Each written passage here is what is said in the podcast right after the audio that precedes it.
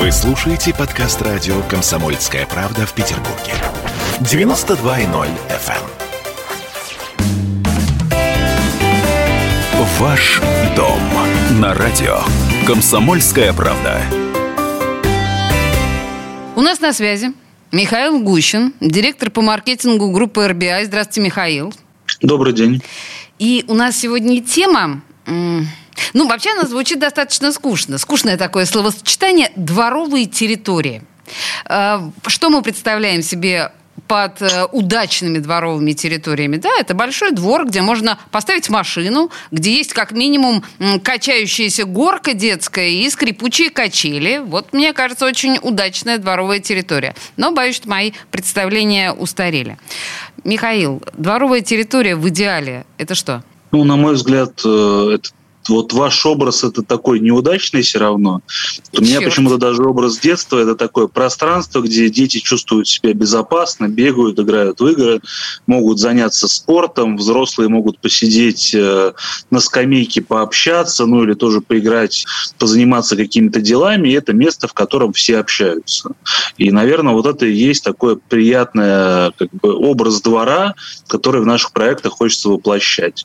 Ну и второй образ, это, наверное, такие уютные европейские дворики, ну, просто там чаще их видишь, к сожалению, да, которые, ну, зеленые, в которых э, очень комфортно находиться и которые, по сути, собой представляют такой небольшой парк прямо внутри жилого дома. И вот это, наверное, второй образ, который мы хотим в наших проектах воплотить. Ну вот, например, в Ultra City свой фруктовый сад, который ну, уже скоро зацветет, каждый год это такое интересное событие. Я сам обязательно туда выбираюсь, стараюсь брать с собой детей, чтобы они посмотрели, э, погуляли, побродили и одновременно могли поиграть на классных площадках, это, безусловно, ну, та вещь, которая дает настроение всему жилому дому. Слушайте, к фруктовому саду мы вернемся, видимо, в следующей нашей программе, но я думаю, что это по ощущению что-то типа цветущей сакуры э, в Японии, национальная забава японцев. Это действительно потрясающее эстетическое зрелище. Давайте мы вот эту программу посвятим такой конкретной истории во дворах. Это детские площадки. Я просто, открыв э, ваш э, прекрасный проект «Ultra City», познакомилась с... Сейчас я попробую это прочитать правильно. Вы меня поправите, если я э, сделаю ошибку в произношении. Richter Spielgeräte и AFA Group – это компании, с которыми вы сотрудничаете, и которые делают какие-то фантастические совершенно детские площадки. Вообще, детские площадки, э, каким прежде всего требованиям они должны э, удовлетворять, на ваш взгляд, Михаил? Мы действительно на проекте Ultra City работаем с Richter Spielgeräte. Это немецкая компания, которая существует уже более 50 лет, такая бутиковая, семейная. И они производят как раз классные детские площадки для всего мира. А, основные требования – это детская площадка должна быть не просто набором скрипучих качелей да, или горок даже хороших. Потому что ну, вот, компания АФА, они подходят к этому прежде всего с точки зрения психологической. У них есть команда психологов в штате, и детская площадка или любое пространство, они должны людей развивать, должны обучать, должны их учить пределу безопасного риска. На самом деле это очень важная история. Да? То есть ребенок может упасть, он не должен э, ну, там, повредить себе какие-то жизненно важные органы, но при этом он должен понимать, что он все равно упадет, разобьет коленки, да, там, ему будет больно, потому что это учит его в дальнейшем в среде взаимодействовать именно так. И вот, вот такой совместный труд психологов, проектировщиков и изготовителей классных площадок, и, наверное, есть идеальная детская площадка, где, с одной стороны, непревзойденное качество всех деталей, да, с другой стороны, это экологичность, это тоже важно, когда площадки делаются из дерева. Ну и третье, это продуманность э, деталей психологами с точки зрения того, как эти площадки должны развивать детей. Вообще, вы сразу несколько употребили понятий, которые э, воспринимаются простым человеком, дилетантом в этом плане, как фантастика. То есть вы говорите прежде всего о том, что психологи разрабатывали детские площадки. Невероятно. Невозможно себе представить еще 10 лет назад, что такое возможно. Вы назвали э, фирмы, которые занимаются этими детскими площадками, бутиковыми, что тоже производит большое впечатление. Ну и экология, может быть, чуть подробнее, что значит экологичная детская площадка? Я не понимаю. Ну, это прежде всего те материалы, из которых она изготовлена, да, то есть это дерево, это металл, это стремление использовать энергосберегающие технологии при производстве, технологии, которые, ну, там, наносят минимальный вред природе. Ну и плюс непосредственно, скажем, тот ландшафт, в котором создается площадка. Не должны быть острых углов, не должно быть, да, там, квадратных форм, все должно быть максимально близко к естественному ландшафту, который мы можем встретить в лесу.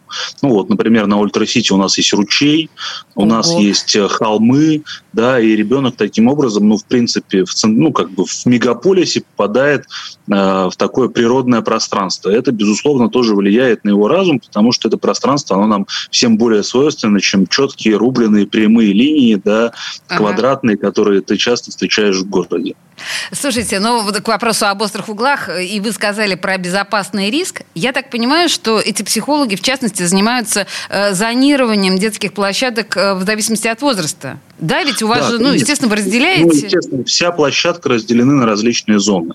Да, то есть есть зоны для совсем маленьких детей, где они могут, ну, играть в песок, переливать воду. Вот это редкая история для Питера. Есть зона для детей постарше, э, где они могут изучать физические законы. Слышно ли, когда ты кричишь в трубу, как переливается вода, каков закон там э, течения воды, да, и то есть различные физические законы, они могут изучать прямо на площадке благодаря тем тренажерам, которые там установлены установлены. Это позволяет как раз для детей разных возрастов предложить разные вещи, которыми они могут заниматься. Мы и про подростков тоже не забыли, потому что часто про них забывают, и они вынуждены играть там на площадках для детей там пяти лет. Да, у нас есть специальные да. зоны, где они могут общаться, специальные зоны, где они могут лазать, бегать, заниматься спортом а, или там делать селфи. Там у нас есть мост, на котором прекрасно угу. можно делать селфи, там, я не знаю, сидеть в Инстаграме, вести прямой эфир, ну или пойти во фруктовый сад и там заниматься этим. Я думаю, что, конечно, селфи в фруктовом саду – это вообще какая-то мечта нереальная. Надо будет специально к вам съездить в Ultra City, просто чтобы сделать сторис нормально уже, наконец, на нормальном фоне. Слушайте, а подождите, а еще вот на, насчет подростков. Ну, хорошо, да, селфаки на, на фоне этих мостков – отлично. Вот когда вы говорите про безопасный риск и спортивные, что там может быть вот для подростков из спортивных снарядов, устройств, как это назвать? Ну, у нас, э, если немножко выходить там за за рамки вот конкретной площадки Рихтершфлегерата. Во-первых, ну, есть спортивные снаряды, мы ставим везде комплексы для воркаута, да, где можно подтягиваться, лазать. Плюс прямо на территории проекта будет большой стадион, в котором будут баскетбольные кольца, О. футбол, ну, такой большой красивый стадион, где можно, ну, собственно, заниматься спортом. Плюс у нас есть амфитеатр, где можно выступать прямо на сцене, да, где можно проводить театры, и мы планируем тоже эту частичную деятельность запустить в жилом комплексе с нашей помощью, для того, чтобы чтобы она пошла, ну и дальше жила уже самостоятельно. И вот такого рода активности, они, конечно, в том числе и подросткам, ну, очень близки. А если мы говорим о мамах с совсем маленькими детишками, для них что-то есть?